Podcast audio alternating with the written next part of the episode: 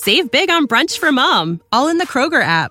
Get 16 ounce packs of flavorful Angus 90% lean ground sirloin for $4.99 each with a digital coupon. Then buy two get two free on 12 packs of delicious Coca Cola, Pepsi, or 7UP, all with your card. Shop these deals at your local Kroger today or tap the screen now to download the Kroger app to save big today. Kroger, fresh for everyone. Prices and product availability subject to change. Restrictions apply. See site for details.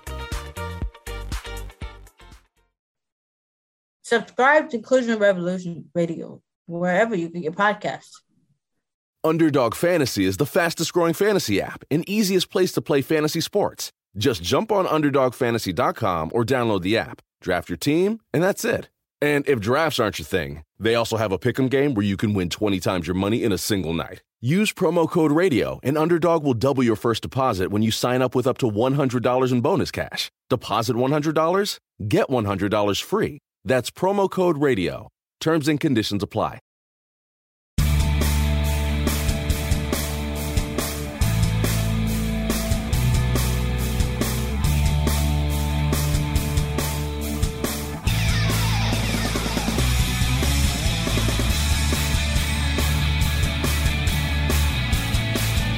Hello, everyone, and welcome into Stacking the Box. I am Matt Verderame alongside Josh Hill, and Week 12 is all but in the books. We're recording this on a Sunday night.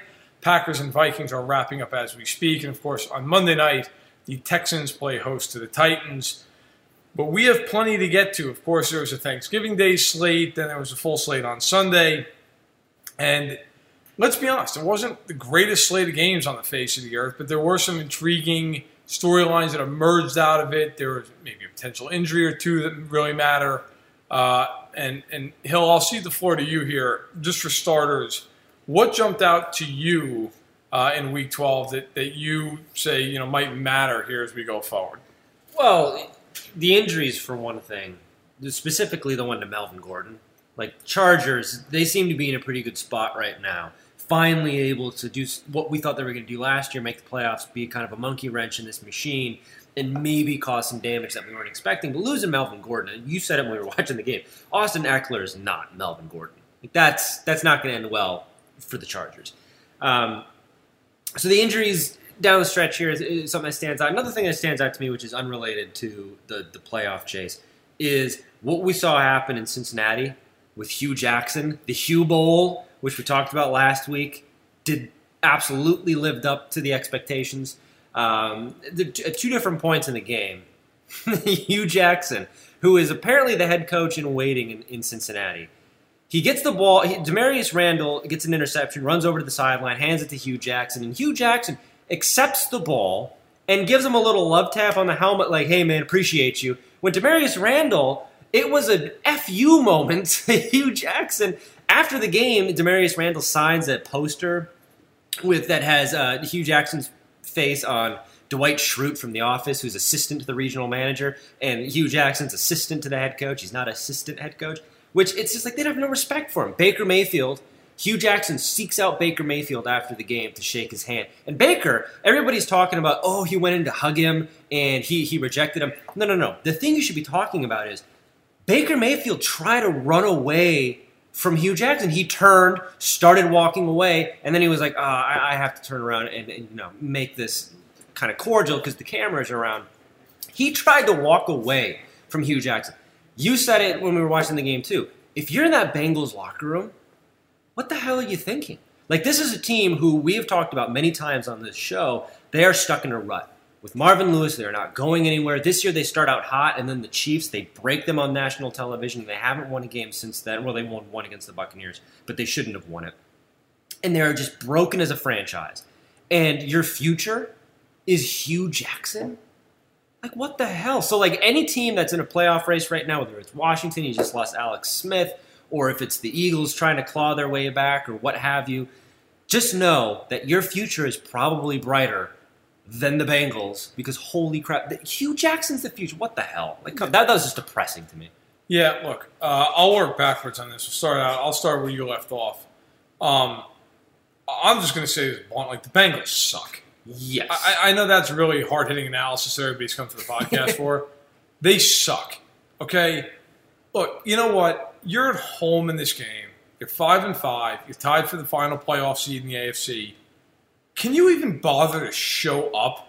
You know, 28 nothing approaching halftime. You make it a little interesting in the end. You still lose 35 to 20. I mean, how interesting could you have made it? Mayfield's thrown for 10 yards an, an attempt with four touchdowns. Dalton, before he got hurt, is 10 to 17 for 100 yards with a touchdown and a pick. Like, at some point here, okay, and, and to, to touch on Hue Jackson and all that, at some point, you just have to say, it's not working. Okay, none of this crap is working. Whether whether it's about Jackson or it's about Lewis or it's about Dalton, whoever the hell you want to put it on, it's it's just been a train wreck. And now the Bengals are five and six. Okay, they're a half game ahead of Cleveland to stay out of the AFC North cellar. Ooh. And by the way, those two teams they see each other again in Cleveland. Oh yeah. So settle up for that. I, I just think you know you mentioned Hue Jackson, the head coach in waiting. Uh, our editor in chief, Jason Cole, uh, talked. Jamie's log, progressive. The Harrington's backyard, day 27, 3:33 a.m. 333. All those threes mean something, or I may be losing it. Been camped in the Harrington's backyard for 27 days now, proving that Progressive has 24/7 protection. They told me every day they understand what 24/7 protection means. Think I'm finally getting through to them. 333. Progressive doesn't just offer a great price when you bundle home and auto. We offer round the clock protection. Just not literally from Jamie. Coverage from Progressive Casualty Insurance Company, affiliates, and third party insurers and subject to policy terms. Bundle discount not available in all states or situations. About a story that I found interesting while we were sitting here in the office watching the games on Sunday. He mentioned you know, he was beat writer for the Dolphins, for, I believe it was the Miami Herald at the time.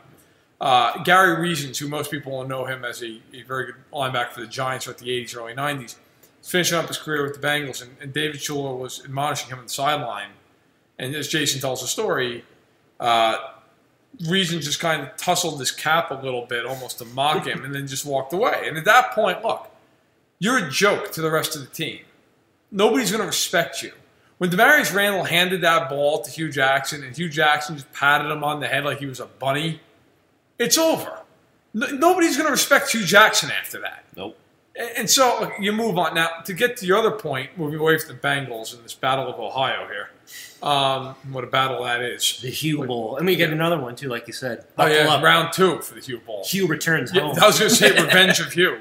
Um, okay, so moving on to what you mentioned, though, about Gordon and the Chargers, which is yep. the big injury I was kind of alluding to in the, in the beginning here.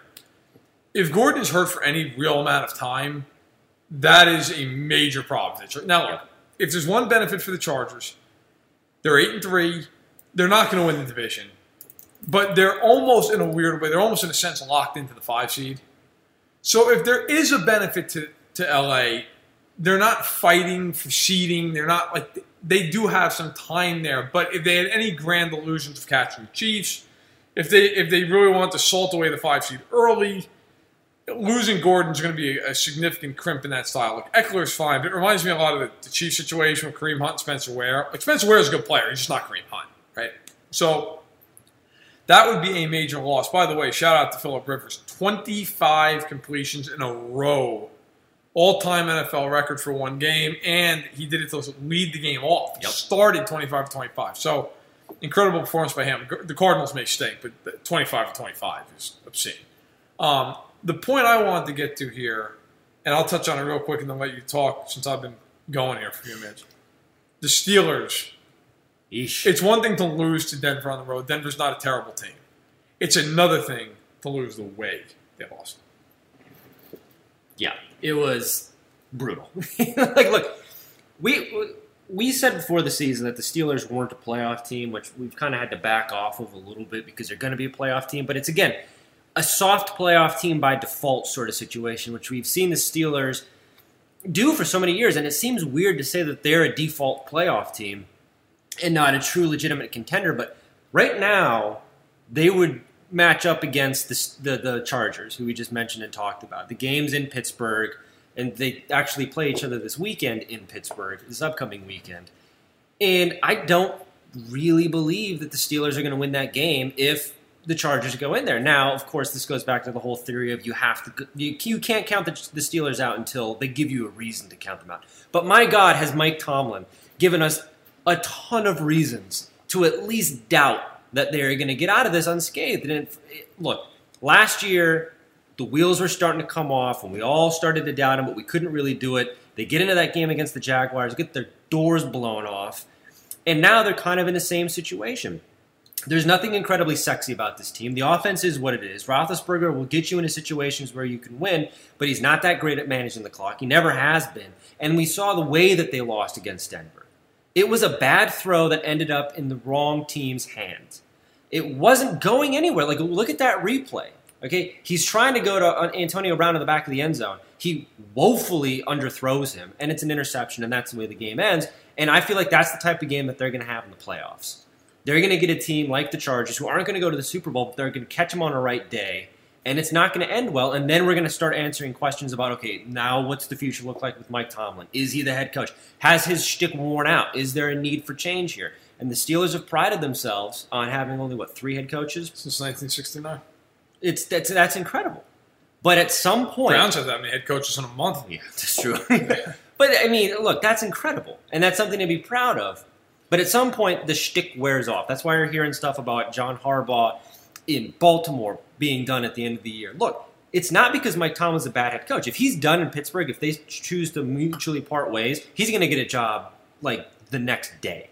People will fire their head coaches to hire Mike Tomlin he's just worn out the shtick in Pittsburgh, and he's losing guys in the locker room, and now they're losing games. And it's when are they going to lose the big game? They already lost a big game in the playoffs last year. That happens two years in a row. How many conference championship games have they been to since they went to the Super Bowl? Like, what the hell? And we, you know, we talked about this obviously before the podcast. They've been the one AFC title game since 2010 when they went to the Super Bowl lost to Green Bay. And you could say, well, hey, listen, it's hard to get there. It is very hard to get there. But here's the problem I have with the Steelers in, in multiple layers. Okay, the, you're talking about not including this year, obviously, because we don't know how it ends, but seven seasons since they went to the Super Bowl last. Yeah. It would be one thing if they were losing to like Manning and Brady all the time; they just weren't getting that opportunity to the conference title game. Here's who they. Here's how their seasons have ended since 2010. Lost in a wild card game to Tim Tebow and the Broncos. Okay. Then went eight and eight, didn't make the playoffs. Then went eight and eight again, didn't make the playoffs. Then went eleven and five, won the division, lost at home to Joe Flacco, the six-seeded Ravens. Okay. Then turned around the next year, beat AJ McCarron and the Bengals with, and, and needed ample help to do Barely it. beat Like them. basically needed the Bengals to beat themselves in that game, Which they did. them. Then went the only time they played Manning, they lost to him 23 to 16. Denver goes on to win the Super Bowl. 2016 was the one year, the one year they get to the conference title game, and I and I'd like to say that they owe the Chiefs that debt of gratitude. Oh, yeah. The Chiefs become the only team ever to score two touchdowns, not give up any, and, and lose a playoff game. But they beat the Dolphins, they beat the Chiefs, and they lost to New England. And then last year they lost to Blake Bortles in the divisional round. So and gave up 45 points. Ugh. Look, I, everything you said about Tomlin is accurate. Okay, in the sense of he, if he retires tomorrow, he will be in the Ring of Honor, deservedly so. He's won a Super Bowl. He's been to two. Like Mike Tomlin's a very good coach.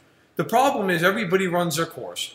Mike Tomlin has run his course, in my opinion, and here's why. I'll use an example. Okay, when they played today, or as it is when you hear this, when they played on Sunday against Denver, they called 57 design passes and 14 design runs.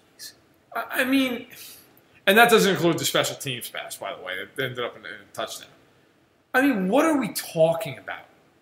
The, the game was never more than a one score game in either direction. You have James Conner. The Broncos are 24th in the league with 4.7 yards per attempt allowed. And you're you're running the ball 14 times, one of which is a Ryan Switzer run. Like, what are you doing? The Broncos have no ability to stop the run. Kareem Hunt's killed them this year. Todd Gurley's killed them this year. The Jets killed them this year. And you go in there with Conner, who's a top five back in the league this season in terms of, of rushing yardage, and you don't even run the ball. You completely took Conner out of the game for no good reason and told Ben Roethlisberger, who is Hall of Famer, great player, all that, but who has stunk on the road. Hey Ben, why don't you go out and throw the ball 56 times in this game and see what shakes? Well, what shook was a touchdown and two picks, including the one that you mentioned that was cost them the game at the end. It's a ridiculous game plan. And this on the heels of last week when they went to Jacksonville. Jacksonville, by the way, the same Jacksonville team that just got bombed by Josh Allen and the Bills, okay? That same team.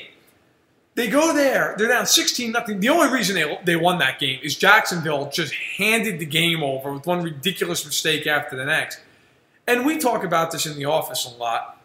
Tomlin is like celebrating like they won the Super Bowl after they beat Jacksonville last week. And then today, Boswell throws that touchdown pass to end the second half, or the second quarter, rather. And Tomlin's like high fiving Roethlisberger. Listen, I get you're excited. I get you're an emotional guy. That's cool. Mike, you've won a Super Bowl. You've been to two of them. Like, th- there's no world that you should be jacked up that you barely beat Jacksonville and then you, you ran a trick play to tie Denver going to halftime. Like, you should be like, this is a crap effort. I'm really pissed. I'm going to let my team know about it. And they just, I feel like the accountability sometimes for Pittsburgh is just out the window. Now, all that said, one thing we do disagree on, I do think Pittsburgh's a legit contender for one reason. They're good enough on any given day to beat anybody anywhere. They can score a ton of points. The problem Pittsburgh's going to have now is they're not getting home field advantage. No. They're not getting a bye. So now the onus is going to be on, hey, look, we're going to, you know, we're going to probably go on the road here. They're just a completely different team at their own building. They're not great at, on the road. I don't think they would beat New England on the road. I don't think they'll beat Kansas City on the road. I think they could beat Houston on the road. I, you know, but I, I don't think Pittsburgh. Pittsburgh to me is the kind of team they need home field advantage to go where they want to go, and they're not going to have it. And they, they may look well back at this game and say that's why because look, Denver's okay. At Progressive, you can get 24 7 protection, even if you break the space time continuum. We did it! We time traveled to yesterday! Wait, Progressive covers us 24 7, but we just created an eight day week, and it's 24 7 coverage, not 24 8. We gotta go back. Are you joking right now? Shh, I'm calling them. Hi, I have a question about time travel. Progressive offers more than a great price when you bundle home and auto. We offer round the clock protection, which literally means anytime. Coverage from Progressive Casualty Insurance Company affiliates and third party insurers and subject to policy terms. Bundle discount not available in all states or situations. But there's no excuse. There is no excuse to lose that game when you outgained Denver by over 200 yards. But four turnovers. Do you think the Ravens would beat the uh, the Texans in the wild card weekend? Ravens or Texans? Who do you have in that game? Who's the quarterback for Baltimore? Flacco. I mean, if you're in the wild card game, I, I could see them going back to Flacco with that. So it's Man, Flacco going to That's to a good question. That's a good question. Um, I, God, Bill O'Brien. I man, I would take Baltimore. I, I just don't.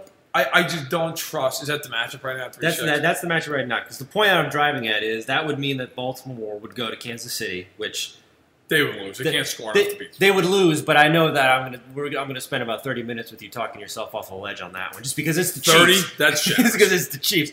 Um, that would mean that assuming that Pittsburgh beats Los Angeles, which is the matchup right now, they would have to go to Foxborough.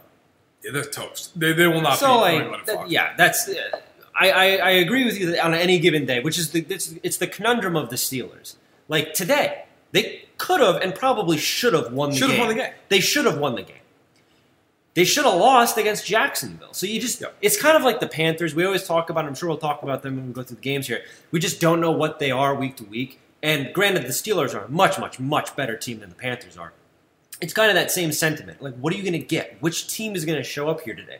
No, more often than not, it's the team that can win the game, but it's starting to slowly become, you know what? It's actually going to be the team that gets housed in a playoff game at home by Blake Bortles, which is unfortunate, and that's a sign, like you're saying, it's run its course. Mike Tomlin, it's run its course. Go be a head coach somewhere else. Come home to Tampa. Uh, come on, there you go. It- that'd be great. Look, here I'll leave it on this with Pittsburgh. Okay, and by the way, as we're watching the Sunday night game, man, the Packers, uh, you can the fat lady can get talk about a team that needs to fire their head coach. What Holy tr- crap. That that's what to go. But that's a whole other story. Um, that team. Good night. Um, look, here's I'll leave it. Like I said, I'll leave it at this here. Pittsburgh. I think Pittsburgh's a good team, but Pittsburgh has a couple of tragic, fatal flaws. One is, as we've we've talked about here at nauseum, I, I just think Tomlin is a good coach, but I think it's kind of run its course with that team. I think they're too loose. They make too many mistakes. I mean, they, they get away with three turnovers against Jacksonville, and then they, they come back and they turn the ball over four times against Denver. Like it's just this never-ending string of ridiculous crap. They're the second most penalized team in football. It's just they're not like, as talented as they are. They're not the Saints. Okay, they're not the Rams, they're not the Chiefs. Th- those three teams can make mistakes that other teams just can't, and they're still going to win because they're so talented. They can get away with it. The Steelers, as talented as they are, not the case. So look, that's one. The, the other problem I have with Pittsburgh is again, uh, I just don't trust them away from home. I, I, I'm not saying they can't win a game here, a game there, but they they just don't play consistently enough. Where I think, yeah, they'll go to Foxborough and win, then they go to Arrowhead and win. Maybe one of those games, maybe. Um, the problem they're going to run into in both those games is for years they've beaten teams that have had inferior quarterbacks and they've lost the ones that had better ones. Well, right now, those two teams I just mentioned have better quarterbacks. And I, it's weird to say with Mahomes, he's a first year guy. I mean, Mahomes is just better than him right now. Stage is on pace for 50 some odd touchdowns. Um, with that being said, let's get into the Week 13 slate of games. All the games have a line save for two of them because there are some uh, questions about who may be a quarterback. So we're waiting on those. But uh, it's the first week we've had in a long time where all 16 games or all, all 32 teams are playing. You know, 16 games, and that'll be the way it is the rest of the regular season. All the buys are done. Uh, so look, as we always do, if you're new to the podcast, we'll run down all the games, we'll talk about them, we'll mention the odds, and then we'll just give our picks. Um, and we'll kind of, as we go through, recap what happened here this past week. Uh, we're to a point in the year where playoff picture really matters, so we're going to focus more on the games that, that partake, you know, to the the bigger picture than say a game between two teams that are totally out of the race. Okay, so like the Cardinals and the Packers. Yeah, like we're just not. That game can go to hell. Like, yeah, we're, we're not. That game has gone. okay, it's gone. You, you, the invitation has been accepted. Um, so we're not going to spend a ton of time in that game. But let's get right into it with two teams that do matter in the race. It's a Thursday night game. The two teams have played on Thanksgiving. The Saints are at the Cowboys. The Saints have won 10 in a row. They just demolished Atlanta on Thanksgiving. Atlanta just couldn't stop turning the ball over down the red zone. Dallas played a little bit of possum with the Redskins for a bit. Then they handled business. They beat Colt McCoy, who doesn't. So Dallas six and five, leading the NFC East. New Orleans ten and one, all but have wrapped up basically the NFC South. Saints giving a touchdown. Thoughts on the game yesterday? Uh, I mean, the Saints win this game. There's no way that the Saints are this good and then they lose to the Cowboys. Now, it's great that, that Dallas has somehow found its way accidentally, ass backwards, into the NFC East title chase. And that's this, this is the way that Jason Garrett keeps his job. They finish eight and eight or nine and seven, and they get into the playoffs. This is how Jason Garrett keeps his job. So congratulations for that, and another year of him, Dallas fans. But there's no way that the, that the Saints lose. Look, Drew Brees, for everything that's being made, and we've said this before, and people are going to keep saying it, and it's a conversation that's going to gain steam until the MVP is handed out. But Drew Brees is the MVP this year. Patrick Mahomes is the most flashy player, he's the most popular player, and he's a damn good quarterback, and he's gonna win an MVP. It's not gonna be, or it shouldn't be this year. It should be Drew Brees. He should have won one already in his career, and he hasn't. And look, he threw for four touchdowns on Thanksgiving. He was 15 for 22 for 171 yards. He threw four touchdowns without throwing 200 yards. That's insane. And it's not because he can't throw for 200 yards. It's because he's that efficient of a passer. He doesn't need to throw for 200 yards. And on a grander scale, that's how good that team is. Is Drew Brees a guy who's how many times in his career thrown for 5,000 in a season? For how many times we've seen him lead offenses, even this season, like in Cincinnati, score 50 or more points, goes for under 200 yards, which for any other quarterback, like Blake Bortles, we mock endlessly because he throws for a buck 15 or whatever, but he doesn't throw for four touchdowns. He doesn't quarterback an offense as well as Drew Brees does. And while I'm going to die on the hill that he is the MVP of this season, I'm just circling back to the conversations we were having last year where the Saints are the best, most complete team in football, in my opinion. They should be going to the Super Bowl this year, unless another miracle happens like we saw last year in uh, Minnesota. This is one of the best teams that Drew Brees has ever been a quarterback of. And the thing of it is, he's not even throw for 200 yards in games. And it's not the first time that's happened this season. It's incredible. Yeah, look, you said everything I would say. And the Saints win this game. I think they cover. Uh, I think Dallas is a very average team that happens to play in the right division. because I, I don't think Dallas in any other division in the NFC is even in the picture. No. Uh, they have a good defense, and I think Vander Esch is a really good young player. Uh, but their offense is nothing great. I know Cooper's been good. That's fine and well. They are not beating the Saints. Uh, I, I think New Orleans handles business. I think it's 11 and 1. And I think the Rams are playing catch up all the way through the end of uh, December. I, I think they are going to have a very hard time catching New Orleans. I know the Saints do have a couple of tough games, uh, but look, it, is going to be a chore to beat New Orleans. Now, they, are probably going to lose another game here at some juncture. You know, it's pretty hard to win you know, 15 and maybe 18 in a row. But give me the Saints all day. And I got to tell you, if you're the Rams, you're praying the Saints lose the game. Because if they don't, and the playoffs go through the Superdome, listen, Rams are a really good team. That is a huge, huge ask. I don't know that they could pull that off. Saints remaining schedule, obviously the Cowboys, at the Bucks, at the Panthers, home against the Steelers, home against the Panthers. There's a very good chance they don't lose any of those games. Meanwhile, the Rams, on the other hand, again, not that hard of a schedule. They get at the Lions, at the Bears, home against the Eagles, at the Cardinals, home against 49ers. So this is going to be a, this is going to be a race to the finish. Eagles could be tricky. Bears tough game, uh, but yeah, it, it sure it absolutely will be. Sunday slate AFC South matchup matchup of two Titans, uh, but not including not the including Titans. the Titans. uh, Colts Jags in God Jacksonville in Duval. Uh, Colts favored by a field goal in this game. Look, I think Vegas does a great job setting the lines. I'm not a betting guy at all. A field goal. Has Vegas seen Jacksonville? Yeesh. Jacksonville couldn't beat the Bills. I, I, if the Colts are favored by 10, I might take him in this game. I know that Jacksonville a couple weeks ago lost in Indy by three. I get it. But good Bortles showed up in that game. There's a good chance that bad Bortles shows up. Good Bortles isn't uh, isn't a guy who shows up very often. So, like, I am going to take the Colts. The Colts have won five in a row. They are playing good football. I do not buy them as a Super Bowl contender. I know some people are getting very excited about them. Uh, I think they are a good team uh, with a lot of upside, but I, I think a flawed team that against real good competition will get exposed. But give me the Colts because Jacksonville is not real good competition, and I can't I can't express to anyone who hasn't watched Jacksonville how much that defense is checked out. Yeah. It is, you give up 24 to the Bills, that's pretty much all you got to say. You give up 24 to Josh Allen. That's pretty much all you need to say. I mean, he was running all over that defense, making great. Look, I hate a lot of things about this game. Most of them are on the Jaguars side of the field. The defense, which I was very high on, has completely folded this season. And we were mentioning it. Uh, we mentioned it before. and We're mentioning it again today.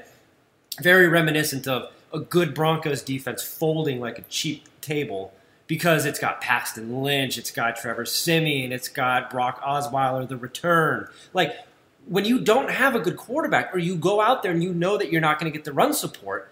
I mean, that's why it was so amazing that Jacob DeGrom was so good this year for the Mets and he won the Cy Young because he goes out there every single start knowing I'm going to lose this game because the team around me sucks. I can't get any run support, and all I can do is me.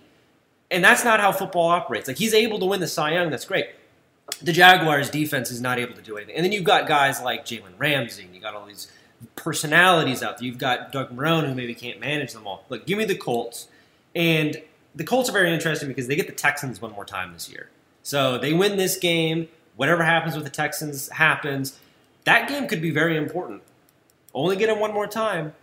Win this game. Frank Reich off to a pretty good start here with your uh, first year as head coach in Indy. Uh, I'm guessing that the Colts and their fans not too upset that Josh McDaniels left them at the altar Nope. because they got the right ending. guy. They got the right guy. By the way, Jacksonville, uh, they ran for 226 yards and two touchdowns against Buffalo and lost. So nice job by Bortles. 12-23 for a buck 27, a touchdown, two picks. Duval. Yeah, that's that's something special. So Jacksonville, they're done. Indianapolis trying to uh, march toward the postseason. Baltimore at Atlanta. Now Atlanta, of course, lost on Thanksgiving. We already touched on them a little bit. With the Falcons, there's no reason to get too into it. It's the same story. They've got a million injuries. Uh, they they are inconsistent with the red zone, and they are done. Okay, they are sitting at four and seven. Their season is over. Baltimore, however, anything but done. couple of wins in Lamar Jackson's first two starts. Uh, they took care of the Raiders today, 34-17, and they are favored by three on the road, taking on the Falcons. Look, I will say this quickly. Um, the Ravens are a weird team to figure, but one thing that happened today kind of concerns me. Jackson was okay in the game. He was nothing spectacular. I also wouldn't say he was terrible. I mean, Jackson ultimately 14 to 25, a buck 78, touchdown, and two picks. Here's the problem: the Raiders' defense can't stop a nosebleed, and the Ravens scored 20 offensive points. Okay, at home, the Ravens got a touchdown uh, off of a punt return and a touchdown on a Suggs uh, return for a touchdown on defense. They sacked Carr three times. It came on three consecutive plays, all by Matthew Judon. Not a bad series by him. Um, you got to score more than 20 points against the Raiders. Like, you're never going to have an easier game than the Raiders coming across the country, playing it at 1 o'clock Eastern, after they beat a team last week. They have no motivation. They're, they're, they're fat cats, and you scored 20 offensive points. I am taking the Falcons in this game. I don't think the, the Ravens, when they play a good offenses, I don't think they score enough. Mm-mm. So that that's where my concern comes in. Like I think the Ravens are a tough team. They have a great defense when they when they really get after you uh, with the pass rush. But I just I worry about them in Atlanta. Atlanta, one thing they can do is score. Yeah. And if I'm Atlanta, I wonder if this is one of the teams that makes an offensive change in the offseason. Because we're in a spot now where we've got the Mahomeses of the NFL and the Sean McVays of the NFL really pushing towards this offensive explosion. You've got Matt Ryan. He's not a bad quarterback, but he's only had a good year when he's had that offensive guru behind him, which is Kyle Shanahan, the Super Bowl year. And he hasn't been able to tap into that with Steve Sarkisian. So you go out and do you maybe get Todd Monken from Tampa, who might be out at the end of the year, bring him in, and all of a sudden Matt Ryan's in an offense that can generate 500 yards a game. Like that's interesting to me. It's not this year. This is this is. It reminds me a little bit of the last Mike Smith year in Atlanta, where things just completely fell off and this team looked just abysmal. But to be fair to Dan Quinn, he's in no danger of getting fired. Underdog Fantasy is the fastest growing fantasy app and easiest place to play fantasy sports. Just jump on UnderdogFantasy.com or download the app, draft your team, and that's it. And if drafts aren't your thing, they also have a pick'em game where you can win 20 times your money in a single night. Use promo code RADIO, and Underdog will double your first deposit when you sign up with up to $100 in bonus cash. Deposit $100, get $100 free. That's promo code RADIO. Terms and conditions apply. because everybody on his team is hurt. So this is they're, they're Atlanta's a team that's going to bounce back next year. I look at the offseason, what changes they're going to make because they're not going to be big free agent signings coming in or big sweeping change. It's going to be small things like maybe a quarterback coach change.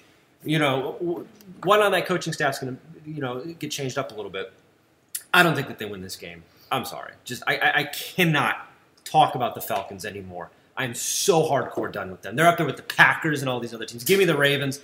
I- Joe Flacco, does he start? Like, really, that's the most interesting thing about this to me because, like we said, if they get into the playoffs, is it Lamar Jackson or is it Joe Flacco? Like, you really want a quarterback controversy going in the wild card weekend, even though it might be against Bill O'Brien. Like, still, you don't want that. I also just I don't think either one of them can throw the ball. Yeah. and you know, and I know everybody's says, "Oh, Lamar Jackson, got to give him time." Listen, that's all fine. I'm not saying he won't turn into a good quarterback. Right now, he can't throw the football. It's not good enough.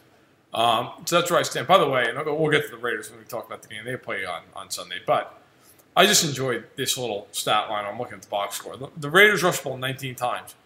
Doug Martin, 11 carries. DeAndre Washington, 3 carries. A.J. McCarron, 2 carries. Seth Roberts, a carry. Jalen Richard, a carry. And Jordy Nelson, a carry. I- J- oh, and by the way, shockingly, for three and a half yards in attempt. Like, just wow. Nice, nice uh, half dozen guys there to really drive the point home and how bad the Raiders are. Okay. So, one of the games that we have here in the one o'clock hour that does not have a line yet, and it is Denver at Cincinnati. Now, the game doesn't have a line because Dalton has a sprained thumb. We don't know the severity. We don't know if he's going to be out for the game. If he's out, it's Jeff Driskel. Uh, I don't care who's playing quarterback. Give me Denver. Denver is not a bad team. Denver's a team that has its shortcomings. Like they're not great stopping the run, and the coaching is is not uh, anything to write home about. But I like Denver to beat Cincinnati. Just gave up. You you're down twenty eight nothing to Cleveland at home in a game you got to win. You're you're done, man. I, I don't to see any more of Cincinnati. I don't care. Every time they pan over to the sideline, Marvin Lewis and Hue Jackson are sitting there like two kids that just got their pants pulled down at recess. I, I just there's no reason for me to think that oh yeah Cincinnati's going to win this game. And to be fair, the Bengals have a ton of injuries right now. I just look at them and say they're not good. The Broncos are playing better. They're playing hard. Uh, whoever loses this game is completely out of the race. I don't care that it's in Cincinnati. I think Denver handles business. So give me the Broncos to get to six and six. And by the way, if you look at Denver's schedule, there is a very, very clear path to nine and seven should they win this game. Because their next three games, the Niners, the Raiders, the Browns, and the Browns are home. Uh, they will be nine and six if they win this game, and they will be playing the Chargers at home week 17. So Denver, uh, all of a sudden, like kind of sneaking in the back door of the playoff picture. Give me the Broncos in this one. I said my piece with the Bengals. They stink. Uh, the only saving, the only interesting thing about them to me is, unfortunately for for Alex Smith, my Andy Dalton to Washington pipeline is opened back up. Yes, I really think that that's going to happen. Uh, but gi- yeah, give me the Broncos in this. Like I don't care if this is in Cincinnati. Didn't stop the Saints from coming in there and dropping half a hundred. Didn't stop Baker Mayfield from coming in there and almost scoring forty points. Like good job firing Teryl Austin. He was definitely the problem. Like he wasn't the solution, but that man was not the problem. In Cincinnati, you got a lot of. There's a lot to unpack there, but I don't feel like doing right. right now. I mean, any any time you can fire an actual defensive coordinator and just give Hue Jackson a defensive job, you know, you got to do it. And Cincinnati just shows that every year that they have no idea what they're doing.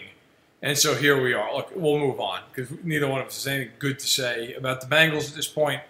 Rams at Lions. Rams favored by eight and a half points of the game. Of course, coming off a bye, coming off that crazy 54-51 win over the Chiefs, so I pretend didn't happen. Uh, no, in all seriousness, that was one of the most entertaining games I've ever seen in my life. Uh, look, the Rams laying eight and a half on the road. Detroit coming off the, the elongated bye here. They played, of course, on Thanksgiving. They lost to the Bears and Chase Daniel. Uh, I don't think I'm, I'm in the minority here. Just just give me the Rams. I don't see how the Lions win. I can see the Lions keeping it close because they're the Lions and they're weird. I can see it being like a three point game in the fourth quarter, and then the Rams kind of just salt it away. Uh, but, but give me the Rams to get to 11 and one and to continue to try to push the pace here with the Saints. Give me the Rams. I agree with you. I think this is going to be reminiscent, maybe, maybe, of the Broncos game where they didn't lose the game. They didn't look like they were going to lose the game, but it was closer than it probably should have been. Um, if this game was in Los Angeles, it'd be a housing. But it's in Detroit, so who knows what's going to happen. Detroit's coming off that awful game on Thanksgiving against the Bears, so they need to show some sort of life. I'm not terribly confident that's going to happen. Give, give me the Rams, especially like we said we were talking about the Saints. The Rams cannot lose any of these games, and they need to start convincingly winning games if they want to start scaring teams come playoff time. Is Matthew Stafford good? No, he's not. But actually, the question there, I think, is is Jim Bob Cooter holding him down? Because Eric Ebron, He's holding everybody down. yeah, Eric Ebron went to Indianapolis. We were watching that Colts game today, and he has more touchdowns this year, as many touchdowns this year with Andrew Luck and a new offensive coordinator than he did in his entire tenure in Detroit. So I'm not saying that Jim Bob Cooter's a problem, but I'm saying, you know, maybe the guy named Jim Bob isn't really your answer in Detroit. So th- that's my thing. Maybe if Stafford gets a good offensive coordinator, I just, I, I think he's average. I think he's an average quarterback. He's not bad. I think he's, I think we did this exercise in the office the other week where we were naming quarterbacks we would take over Stafford, or it was somebody. He's Mariota. It was Mariota. But the same exercise can be applied. Go through the NFL and say, would I rather have Matt Ryan or Matthew Stafford? Would I rather have Ryan Fitzpatrick or Matthew Stafford? And that's kind of where he is. No, you're, you're not doing that with Mahomes. You're not saying, would I take Mahomes over Philip Rivers? No, you're taking Mahomes. Would I take Aaron Rodgers over Kirk Cousins? You're taking Aaron Rodgers. The same can't be said for Matthew Stafford. And I think that's the problem. He's just an average quarterback who's we expect a lot out of. He's going to give you a good performance. He's a great uh, comeback artist in the fourth quarter. We've seen that over his career.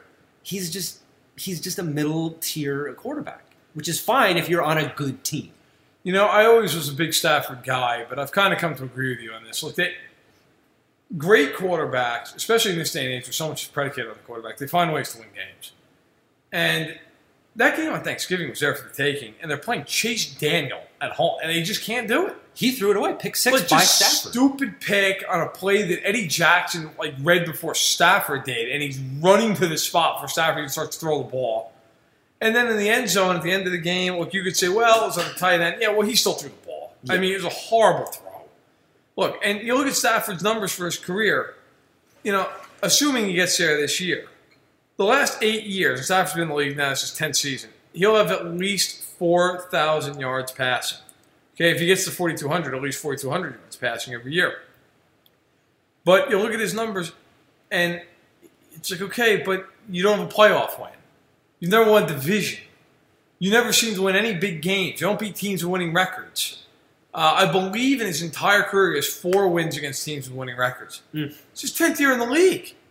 Like, win a game. I, it, it just listen. At some point, uh, yeah, you got to say that. You got to say it's uh, it's on him to some degree. And the Lions, another wasted year for an, for a team that, frankly, look, not great, but like should be better than four and seven. So it is what it is. We'll move on uh, to uh, the game. You said can go to hell. Uh, Arizona and Green Bay. Green Bay. go to hell. Arizona and Green Bay. Fa- uh, Green Bay's favored by 14 at home. That's, Big favorite. Uh, I, I'm going to guess you're going. You're back in the pack. I'm guessing that line is dropping. yeah, it's gonna. Yeah, give me the Packers just because it's the Dolphin effect. They, they played the Dolphins the other week, and we were like, yeah, the Packers suck, but it's the Dolphins. It's in Lambeau. It's getting cold. Um, it's the Cardinals. It's in Lambeau. It's getting cold. Josh Rosen is still very mistake prone. Uh, still one of the rookie I'm most excited to see his career trajectory because it looks like he's probably the most composed rookie of the bunch. You could make you could make the argument that Baker Mayfield is there, but you know he's just I think he's in a different place than Josh Rosen is. Josh Rosen's coming along slower and more uh, calculated than everybody else, and I think he's going to be around the longest. I think he's going to be the Alex Smith of this draft, where he's here. We're, we're looking 15 years down the road, and I'm not saying these guys aren't still around, but I would say Josh Rosen is absolutely still around. Uh, but give me the Packers in this game, and we say it every single week. I'm going to say it again. Mike McCarthy needs to go. And this is almost unfair because this is what's going to happen. Okay, the Packers, they're finally, finally, finally, five years after they should have, going to fire Mike McCarthy, We think. and they're going to get John Harbaugh. And it's just, it's like when the, the Colts, you know, sucked for luck. They go from Manning to Andrew Luck, which un- actually didn't end up working out as well. as everybody thought borderline ruined anyway until now. Finally. Yeah, but it was that, it's that same kind of feeling where it's like, God dang it! Like they're gonna they're gonna go from where we thought this is finally the end. The Packers have finally screwed up something that we didn't think they could screw up, but they somehow found to screw up in ways we didn't know even know was possible. And they're gonna get Harbaugh, who's gonna fix everything. And honestly, I've, I, I you know Aaron Rodgers isn't the most likable guy from all the stories you hear about him. But you say this, and I firmly believe it. I like good football. I like it when good players play good football. And Aaron Rodgers is probably the best quarterback of his generation right now. Mahomes. And- well, M- Mahomes is a generation below. I would say. so. I'm just kidding. Uh, I just like being obnoxious about it. yeah. um, no, so, but he's never had an offense. And now we're finally in an era of an offensive explosion. And you should think that Aaron Rodgers, who's in the tail end of his prime now, who's going to play into his 40s, but he's pushing up against that age, he needs an offense that's going to is tooled to him, that's going to make him the quarterback he should be. Well, He's know, not that right now. Look, the thing right now in the NFL is scheme matters more now than it ever has. Yeah. Okay, when you watch a good NFL offense, you see a lot of motion pre-snap. You see a lot of, of misdirection. You see a lot of window dressing. When you watch the Packers, on the whole, they actually did some of this on Sunday night against Minnesota for the first time I, I think I've ever seen with McCarthy. But a lot of times you watch them and they just they don't do it. They are just a very static offense. And I don't care how great Rodgers is, and he's great. No one's arguing that. But at some point, like you got to help the guy. And look, I will also say this, okay? Rodgers has got to take it on himself a little bit at times. You know, you see him sulking on the sideline. You, you hear all this stuff as you mentioned with him off the field. Like at some point, yeah, like, step it up a little bit here from a personal standpoint. Pick the guys up. You know, they're 0 6 on the road this year. Oh, win a game on the road. Win a game. I, it's at some point here. Like, do something. And like, you know what? They have been teetering on the brink of missing the playoffs a handful of times here recently. Well, they're going to this year. They're done. They're not making the playoffs. So uh, they, they get what they deserve, and now they will go forward. I'm assuming a coaching change, but it's the Packers. They are a very conservative franchise We shall see. If they don't, though, man, those those people, they're going to riot. Yeah, big. They're going to riot. It's going to be people stealing cheese. It's gonna, God, it's mad be- cow disease. Hey, look, It's gonna run rampant. I, I, I'm all for the cheese. Okay, Cheese I, curds I, are legit, man. I, I go to Wisconsin every year to go up to Door County with my wife, and I'm telling you, I got nothing but love for Wisconsin. But I'm just saying, those people love their cheese, and rightfully so. But if, if they if, they don't fire McCarthy, they're going to riot. I think it's uh, I think it's Drew Magary who says that Packers fans or Steelers fans are Packers fans if you took away the culture or something like that, or maybe the other way around. But there, there's a parallel there where we talked about the Steelers wobbling on these shaky wheels, but they're going to find a way to figure it out. The Packers are what happens when Mike Tomlin isn't in charge of the, of the clown show. That's what happens when it's Mike McCarthy. It's just it, it doesn't end well, and this is finally so. You know, on the one end, you have the Steelers who you're like they absolutely should miss the playoffs because they absolutely don't look like they know what they're doing, but they figure it out. That's Tomlin. The Packers, same thing, but when you take away Tomlin and put in McCarthy, this is what you get. You get 0 6 on the road.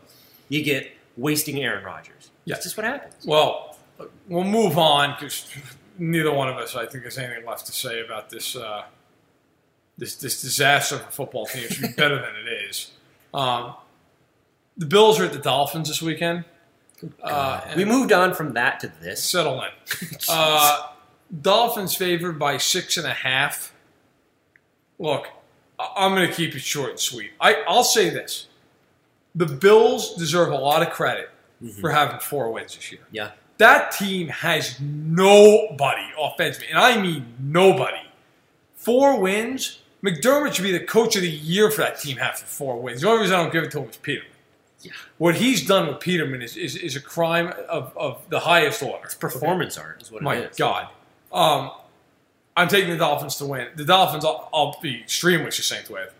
Third and 10, 24 24 against the Colts, three and a half minutes to go. They're on their own six yard line, and they ran the ball because they have no faith in Tannehill. And if they don't have any faith in him, I sure as hell don't. I wrote my column that'll go up Monday morning on Fanside Stack in the Box. Of course, check it out, please. Uh, I led with the Dolphins and what happened there. And so to me, I'm I'm all kinds of out. I think Miami wins this game because it's better than the Bills, but I don't think Miami's playoff. I don't think Miami's a playoff contender either. I'm tempted to take the Bills in this one just because, look, it's chaos. like the Bills are not a good team. Like I said, they have nothing. But for some reason, they go into Minnesota and they win. They invite Jacksonville up and they win. Josh Allen. At Progressive, you can get 24 7 protection, even if you break the space time continuum. We did it. We time traveled to yesterday. Wait, Progressive covers us 24 7, but we just created an 8 day week, and it's 24 7 coverage, not 24 8. We gotta go back. Are you joking right now? Shh, I'm calling them.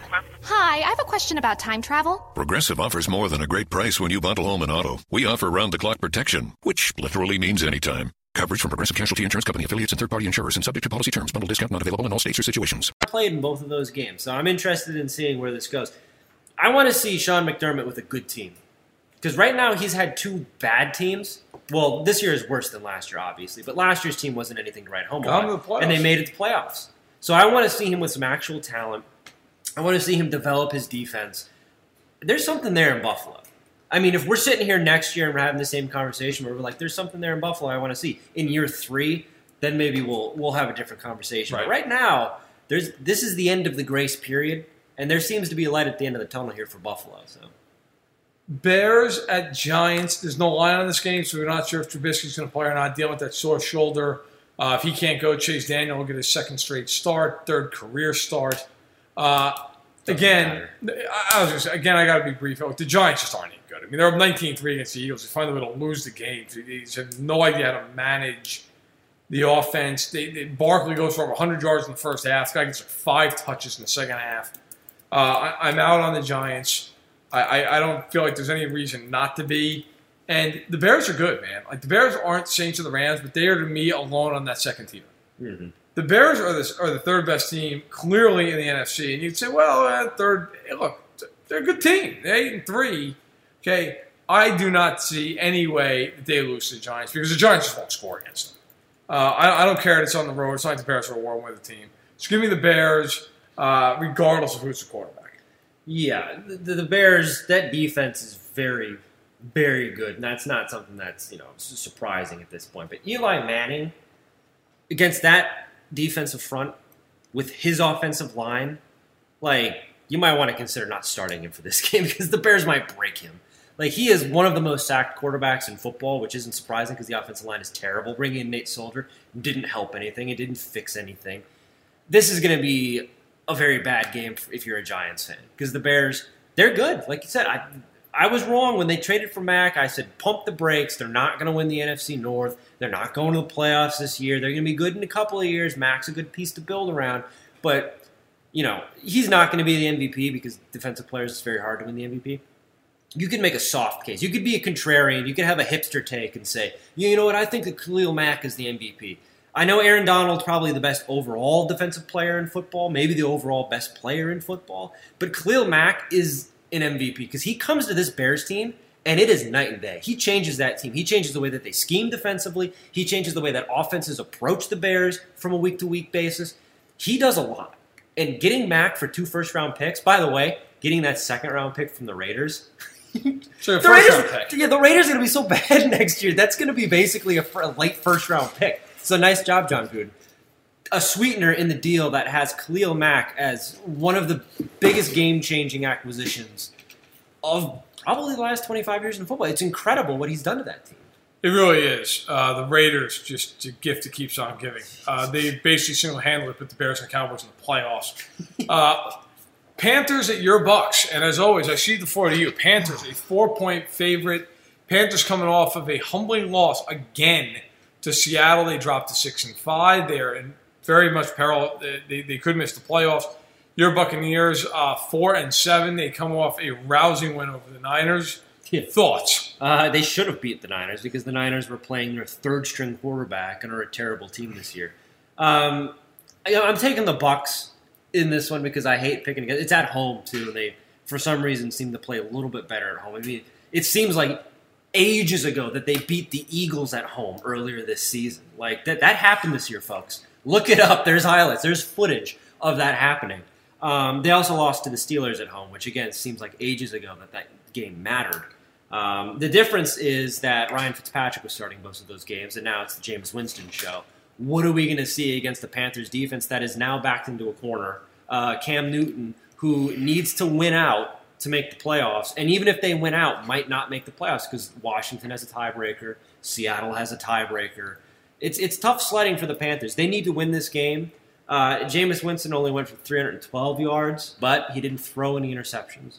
He didn't fumble the ball. And because I'm a masochist when it comes to the Buccaneers, they're a disease to which I do not have a cure to stop rooting for them, I have to pick them. And I have talked myself into Jameis Winston maybe figure out his turnover problems, which it's going to be a rude awakening when, when Luke Kuechly gets three strip sacks next week. Hell, hell you need to just lay down. It is. it's bad. It's look, bad. Uh, I, I do not have that disease, and I'm picking the Panthers. And look, if the Panthers went out, they're going to make the playoffs. I mean, because Colt McCoy's not winning out. Yeah, that's true. Uh, the, Pan- the Panthers. Yeah, they, they yeah. I mean, look, they, they have two hard games left. They got to play the Vikings. They got to play the Chiefs. Yep. But they are both in Seattle. Um, and then they have the Niners twice and the Cardinals. So uh, yeah.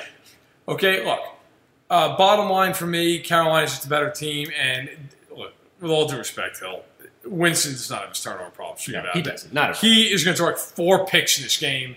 One of which I'm sure he'll throw from like his back foot lefty with his eyes closed, and it'll just infuriate you all over again. oh yeah. Um, so I'll take Carolina. Cleveland at Houston, last of the one o'clock games. Uh, look, Houston's favored by four and a half points. I think Houston wins. I think Cleveland covers. Cleveland is all of a sudden like not an easy team to beat anymore. Uh, Mayfield's playing very well. They have some confidence. They have some swagger. Hue Jackson's no longer infecting that team, and it shows.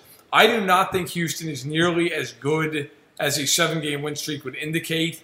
They play a lot of very close games. They have not beaten anybody uh, that has a quarterback. Uh, in fact, if you look at the teams that Houston has beaten, okay, over the seven-game win streak, here are the quarterbacks they've beaten. Now they beat Luck, okay, and that was the famous game where Reich went for it in his own territory in overtime. Other than that, Prescott at home in overtime, and again, a game that Garrett at fourth and one at like the 40 and doesn't go for it. Uh, Blake Bortles, Brock Osweiler, Case Keenum, and Alex Smith slash Colt McCoy. So, God. and they got Mariota this weekend on Monday night. So, I don't know. the Texans, I think, are good. They're not great, uh, but I will take them because I do think they are better than Cleveland. Not by a lot, though. I do think the Cleveland covers the uh, four and a half point spread. Yeah, Cleveland's working their way backwards from the you know absolute zero that Hue Jackson dragged them to. They're kind of back. So that was that was the bottom. That was rock bottom. Now they've worked their way back into the Pat Shurmur era Browns, where you were like, I don't really think they're gonna win, but they're not gonna absolutely lose. Net, what's next is going to be exciting, but right now they're working their way backwards. Give me Tennessee, or give me uh, Houston in this game. Tennessee's not playing, so uh, in this game, give me give me Houston. this tough one. for them to win. It would be. It's Uh, but speaking of Tennessee, four o'clock window. Tennessee hosting a four o'clock game. They play the Jets. Jets are a nine and a half point underdog in the game. Uh, we don't know if McCown will play or if Darnold will play. My my thought would be Darnold. They said he's getting closer. Uh, we shall see. I don't think it really matters. No. The Titans are weird. I never trust them because I never trust Mariota. Uh, but I think they'll win the game. Look, i- if, whether they win or lose really on Monday night is irrelevant. They're going to need to keep winning. So I think they handle business. I can see the Jets covering, maybe backdoor cover, something like that. But uh, I do think that the Titans will win because, frankly, they're better and they're at home. Give me the Titans because the Jets are cooked. They're going to kind of rebuild a little bit this offseason. They got a lot of cap space. So I'm interested in seeing what they do in free agency to build around Darnold. But uh, we we talk about the Colts needing a win and the Texans needing a win, and these teams that are these are the Panthers are more comparable to the Titans at this point, needing a win to stay in contention here. If Tennessee wants to be considered anything close to real, they win this game. If they lose, eesh, Turn out the bad. lights. That's bad. Uh, the other game at 4:05. There's a pair games at 4:25. Kansas City at Oakland. Oakland, of course, coming off that 34-17 loss. Already talked about Baltimore. Uh, the Chiefs coming off a bye week where they're nine and two. They are the one seed right now in the AFC, leading by a game over New England at the time of this podcast. It's recording a game and a half over Houston. So, Chiefs. It's the first meeting of the year between these two teams. Uh, the rematch will be in Arrowhead, Week 17. Uh, but this game in Oakland, and it's the biggest line of the week. The Chiefs are favored by 15 points on the road, which means by Vegas standards, if this game was in Oakland, they'd be a 20 or in Kansas City rather, they'd be a 21 point favorite. Uh, Still not enough. staggering number. And you know what, Hill? I agree with you. I think the Chiefs. like, Look, this could be the kind of game where you look up at halftime and it's 31 nothing, and you're good night. Eric Berry is reportedly going to practice this week. He might play. Uh, I, my guess is that they will hold him out this week and get him ready for Baltimore. I don't think they care if he's ready for the Raiders. The Chiefs are almost unbeatable with Reid off a bye, and they had they're coming off a loss, and they're getting Oakland. That is that is not a good combination for the Raiders. Look, I, I really genuinely, Josh, I'm not kidding when I say this. I don't know how the Raiders stop. And I don't look, I'm not trying to jinx anything, or I'm just being honest. Like, just from an analytical standpoint, who is the Raiders' best defensive player? Maurice Hurst? God. Wow. I mean, who is, like, Irvin's gone. Mack, of course, gone, right? Like, who is their best defensive player? Arden Key. They're, Like, they're the worst pass rushing Gross. team in the NFL. I, I just the NFL. You never know week to week. The Raiders are an NFL team. I would be beyond floored if the Raiders are in this game in the fourth quarter. I- Yeah. I, just I could see it maybe being a game where the Raiders kind of play with some pride. It's a big rivalry game. They hang in it early.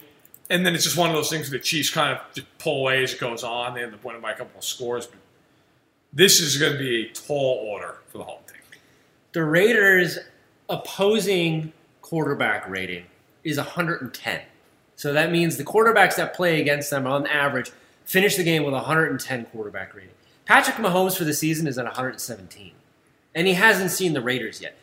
This past Saturday, we watched the best college football, one of the best college football defenses in the country in Michigan, get absolutely railroaded, shellacked at home, or not at home, it was in Ohio State, but the horseshoe. in the horseshoe against Ohio State.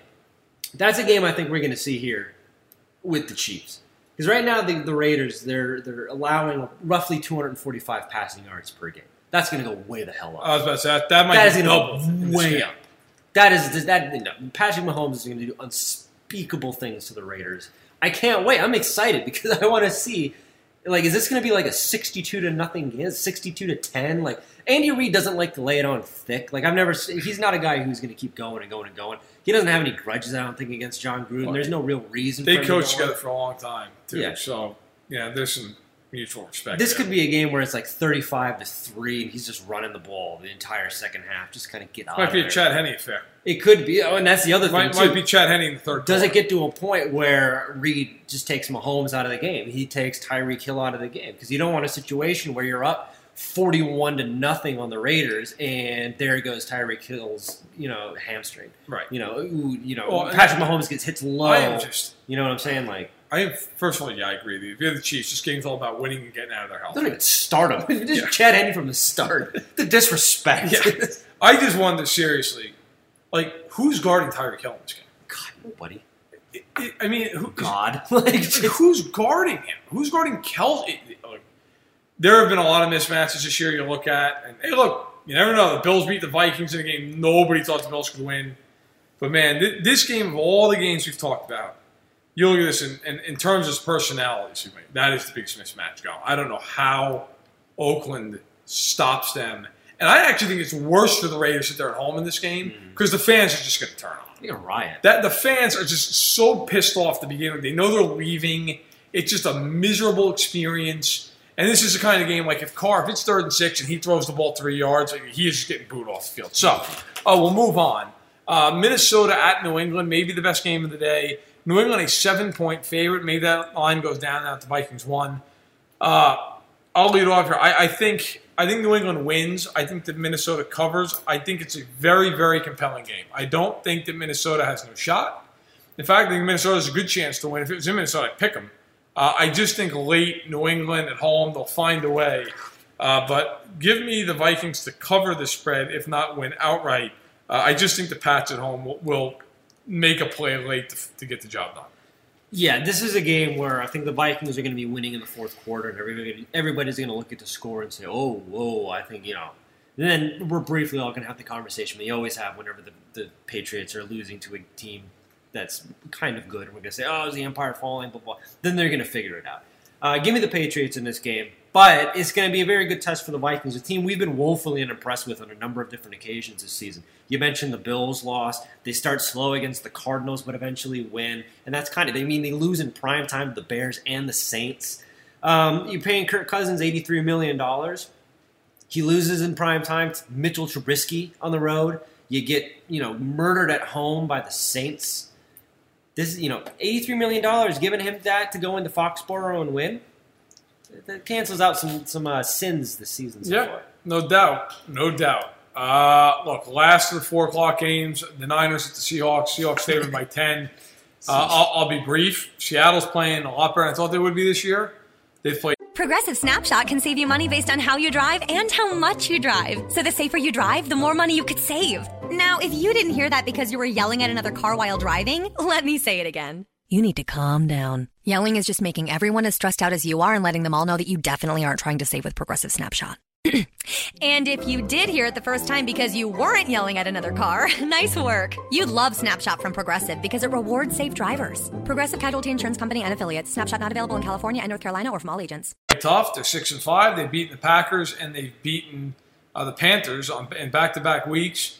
Give them a lot of credit. They've shown up. They fought. And they're in the they're in the hunt right now. They're in the thick of it. The Niners are just terrible. I don't see how the Niners go in there and win this game. So give me Seattle. I'll even swallow the points. I think Seattle wins uh, going away. And all of a sudden, you look at it and say, "Listen, I don't care who you are. You do not want to see Wilson in the playoffs." Like, I'm not saying you know the Bears wouldn't beat him, whatever. But like, that's a dangerous team. You would far rather say, "Oh yeah, let's see Colt McCoy," right? Like, let, us see. Oh yeah, maybe you know, let's see Cam Newton. I, I wouldn't want to play Wilson, uh, and I think they win this week, and I think they win handily. Yeah, right now the, the Seahawks would sneak in as a six seed. They would go to Soldier Field on Wild Card Weekend, and it's not so much I don't want to see Russell Wilson. It's I'm Mitchell Trubisky, and I have to go up against the Seahawks defense, which isn't the Legion of Boom, but it's actually played a lot better than we thought it was going to, which is a testament to coaching. It's a testament to Pete Carroll. Um, a lot of credit is due there. We've been we said a lot, we've been talking a lot about McCarthy and about Tomlin. Pete Carroll's an example. If you have a good head coach, you're never out of it because he's the reason why they've got a team that wasn't really good on paper, still doesn't look that impressive on paper, but you got guys like Chris Carson going off. You know, Russell Wilson's finally got a little bit of an offense, a little bit of protection. Uh, give me the Seahawks in this game. And if they get into the playoffs, you know, we talk about the Chargers being a monkey wrench in the AFC. The Seahawks, they're going to ruin a lot of destinies this year if they get into the playoffs. That's big. Absolutely. Look, you know what? And it, it goes to show if in 2018, if you have a good head coach and you have a good quarterback, you are going to win games. I don't care who you are, if you have those two positions squared away. Look at the best teams right now in the NFL. Okay, without getting to it. Goff and, and, and McVay, mm-hmm. Brees and Payton, okay, Tomlin and Roethlisberger, Belichick and Brady, Mahomes and Reid. Those are probably the five best teams in the league. Mm-hmm. I mean, there's not a weakness there. No. They're all good, right? They're all, they're all good to great. You know, the, the, the you look at the, the Bears, like Trubisky. Got Nagy. Well, Trubisky is like Andrew Luck with what, are those little commercials like the those you know like this is so and so on with cable, yeah. right? Like Trubisky is Luck with cable. Yeah. Okay. Um, well, even that, that's another head coach quarterback, Frank Reich and, uh, and Luck, Andrew Luck. Right. That's another great call, right? So there's a good example of that. Like Nagy, good head coach, Trubisky coming along. As much as I laugh, like coming along, playing well. You know, you look at these teams that are real contenders. The Chargers, Lynn is an average head coach. Rivers playing great. Like these teams are strong in those spots, and then everything else falls into place around. All right, speaking of two of those teams, Sunday night game, a really good game. Chargers at Steelers. Steelers favored by three and a half. Uh, look, I think the Steelers are going to win this game going away, and here's why. After all the things we said about to lead off this, the podcast, the Steelers are the most emotionally charged team in football. They, when you think they're going to go flat, they almost always do because they have these swoons where they, they, they look they overlook games, they don't play well. But on the flip side of it, the Steelers are also the kind of team that you'll look at this game, at least I'll look at this game and say, it's a prime time game they're at home, and they just played like crap and got beat by a team they shouldn't have gotten beat by. They are going to come out sky high for this game. The Chargers, I am a person who puts stock in. They're going to come all the way across the country. Okay, they have been playing the Broncos, the Cardinals, and the Raiders the last three weeks and step up in class. The Chargers have not beaten one good team this year. The best team the Chargers have beaten all year long is the Titans and the Seahawks. That's it. Okay, in the Seahawks game, look, that's probably the best one they've got. It's the only win over over an above 500 team. Uh, I will take the Steelers to win and to cover. I think the Chargers are really good. Do not get me wrong. I, I really believe in the Chargers as a good quality team, but I just think it's a it's the wrong week to catch them. I agree, and if you don't have Melvin Gordon, that's a huge game changer. And it sounds like they're probably not going to have him this week, regardless if it's a serious injury yeah. or if it's not. So, yep, good point. Um, Give me the Steelers. It goes back to the whole thing, the theory of you can't count them out until they give you a reason to count them out. Losing to Denver the way that they did is a good reason, but it's not enough. I don't think. If they lose this game, it's going to be panic. But again, this is this is par for the course for the Mike Tomlin Steelers. Just when you think it's done, just when you think the wheels are going to come flying off the clown car, they find a way to find the highway and they fix everything and they figure it all out. So Give me Pittsburgh in this one, but it's going to be a good game, and we're going to learn a lot about the Chargers in this game, especially if they can keep it close. Because this could be a wild card weekend preview. We could see Absolutely these two teams play be. again. And the last time last year, the Steelers saw a team twice. It was the Jaguars. They lost both times, both times at home. Ah, if I'm a Chargers fan, I'm interested in seeing where this one goes. Yeah, no, I, I'm with you 100%. I think it's going to be a very entertaining game. And for me, look, this game you said it. I think a lot of it's going to be okay. We know the Steelers in charge of playoff games. If they see each other, what does this game maybe look like? Mm-hmm. Now, if Gordon's out, obviously that that changes things somewhat, right? But still, uh, it would give us a little bit of an idea. So, last game, Washington at Philly on Monday night. Well, All righty then. It looked uh, like it might have been a good. It, it could have been good, yeah. I mean, to be fair, it could have been, uh, but the injuries have caught up to both teams. Philadelphia did beat the Giants to kind of stay alive. Somehow only a game back in the East. Uh, so that they stay alive. But uh, look, Philadelphia to me, a hurting team, a team that is going to have a hard time winning week after week. However, Washington is just cooked, man. Mm. I, I with McCoy, McCoy's brutal. three picks on Thanksgiving. Give me the Eagles. Give me them to cover. I just think they get the job done. The Redskins without a quarterback, it's too much to ask. Yeah, give me the Eagles in this one. This is a loser go home game. If the Eagles lose, they're going to be five and seven. They're going to be too far back. They're not in the wild card chase. They're probably not going to win the division. If the Redskins lose, they're six and six, but it's third straight loss. It's the second loss with Colt McCoy as a starter. The third, if you include him playing in the game against, you know, when uh, Alex Smith shattered his leg. Yeah. Um, give me the give me the Eagles in this one. They're just a better team. And this is unfortunately a game that should have been better than than it's gonna be. But I guess at the end of the day, if you're into drama, if you're into high stakes, it is a loser goes home game. So there's that. Well, those are all the games. Uh, first, before we get to our final thoughts, just want to say thank you to everybody who listens. Please subscribe if you haven't already. Go to iTunes. Uh, you can subscribe right there. You can leave a comment, leave a rating. I can always get in touch with Josh or I, whether it be uh, first.last at fansided.com for an email or simply on Twitter. Uh, you can find us both. You can read all our stuff on fansided.com. Uh, and you really, I, look, I don't say this because I work here. I say it genuinely. If you're into any other sports, the NBA, the NHL, MLB, golf, you, you entertainment, of course, as well, we have you covered. Uh, great stuff from all of our editors, from all of our writers. Uh, and, and so, and we also have Jason Cole now, who's our EIC, who, if you know that name, you're like, oh, I know that. He's, he's pretty damn good at what he does. Uh, you know, he has worked all over the place. He's an award winner. He went to Stanford. He's he has done it all, um, and so uh, he's really uh, done a tremendous job since he's come over. Also, want to thank our partners over at Fanatics. It's the holiday season. You should be going to Fanatics and getting yourself or a loved one some gear, whether it's hats or it's mittens or it's jackets or it's jerseys or it's socks or it's pajamas, anything you can think of, they've got it covered. Go to fanside.fanatics.com, save 20% on shipping. They will take care of you. On that note, Hill, final thoughts about what we saw week 12, and if you prefer, what you are looking forward to seeing on week 13.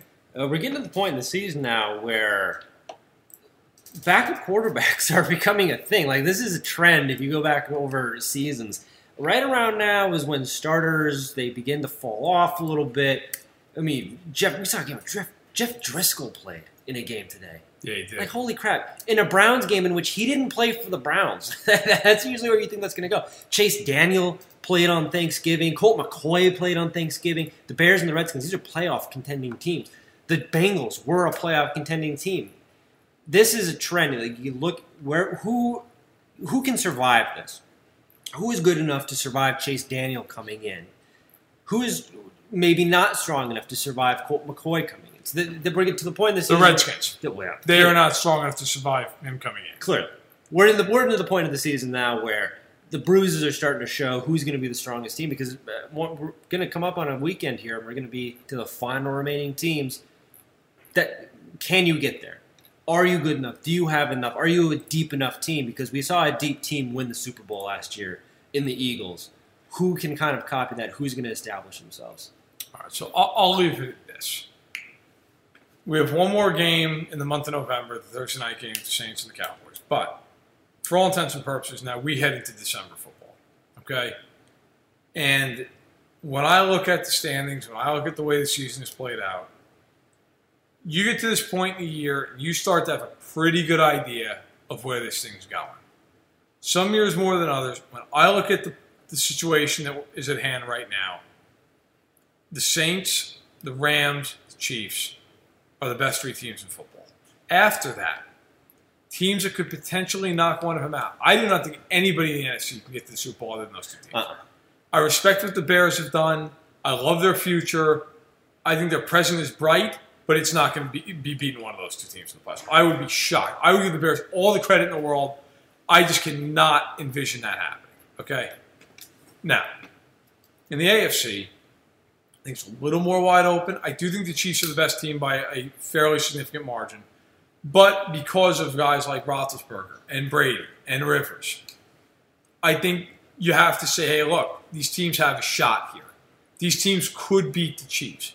The problem that is facing Pittsburgh, New England, LA, Houston, if you want to throw them in, the Chiefs are probably going to have this going to Arrowhead. And so I don't I don't think anybody's going in there beating them.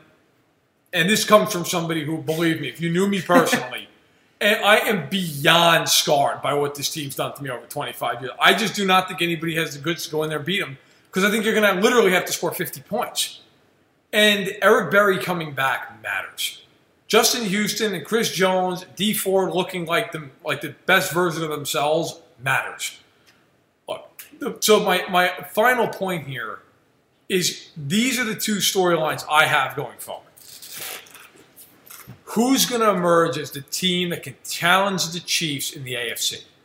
Is it Pittsburgh? Is it New England? Is it somebody else? The other question in the NFC who gets home field advantage? Because whoever does is who I'm picking to go to the Super Bowl. I think it's more important that the Rams get it simply to keep it away from the Saints. I think the Saints can go into LA and win. Yeah. I do not think LA is going into New Orleans and winning. They already haven't. I, I and you know what? I get it. They're really good. They you know they could put forth a great performance and get it done, but I just that building is so hard to win in. I don't think they would beat the Saints there. So for me, that's what I want to see going forward now as we enter December. Which team? We know the Chiefs are really good in the AFC. We know that they are likely going to get the one seed. Who is going to emerge to challenge them as the top contender in the AFC? And on the flip side of things in the NFC, what road are we taking to the Super Bowl? Is it through the Superdome? Is it through the LA Coliseum? On that note, for Josh Hill, I am Matt Verderame. Thank you so much for listening. Week 12, Sands Monday night game in the books. Week 13, December football coming up. Hopefully for you, your team's still involved. And if not, hey, listen, come here, a little gallows humor. We'll have a good time. So thanks for listening. We'll talk to you again next week. At Progressive, you can get 24 7 protection, even if you break the space time continuum. Wait, every time you wake up is the same day? That's terrible. Eh, don't worry, I call Progressive. Their 24 7 protection still works even if my day does last forever. Yeah, but don't you want it to end? Are you kidding? I win the lottery whenever I want and never regret anything. It's the best. Yeah, that's a good point. Progressive offers more than a great price when you bundle home and auto. We offer round the clock protection, which literally means anytime. Coverage from Progressive Casualty Insurance Company affiliates and third party insurers and subject to policy terms. Bundle discount not available in all states or situations. Save big money at Menards. Let the fresh air in and keep the bugs out with replacement screen for your doors and windows from ADFORS. It's easy to install, durable against the elements, and comes in a variety of types to suit your needs. Repair your screens today with a roll of replacement screen on sale through May 5th. And check out more great deals happening now in our weekly flyer on menards.com. Save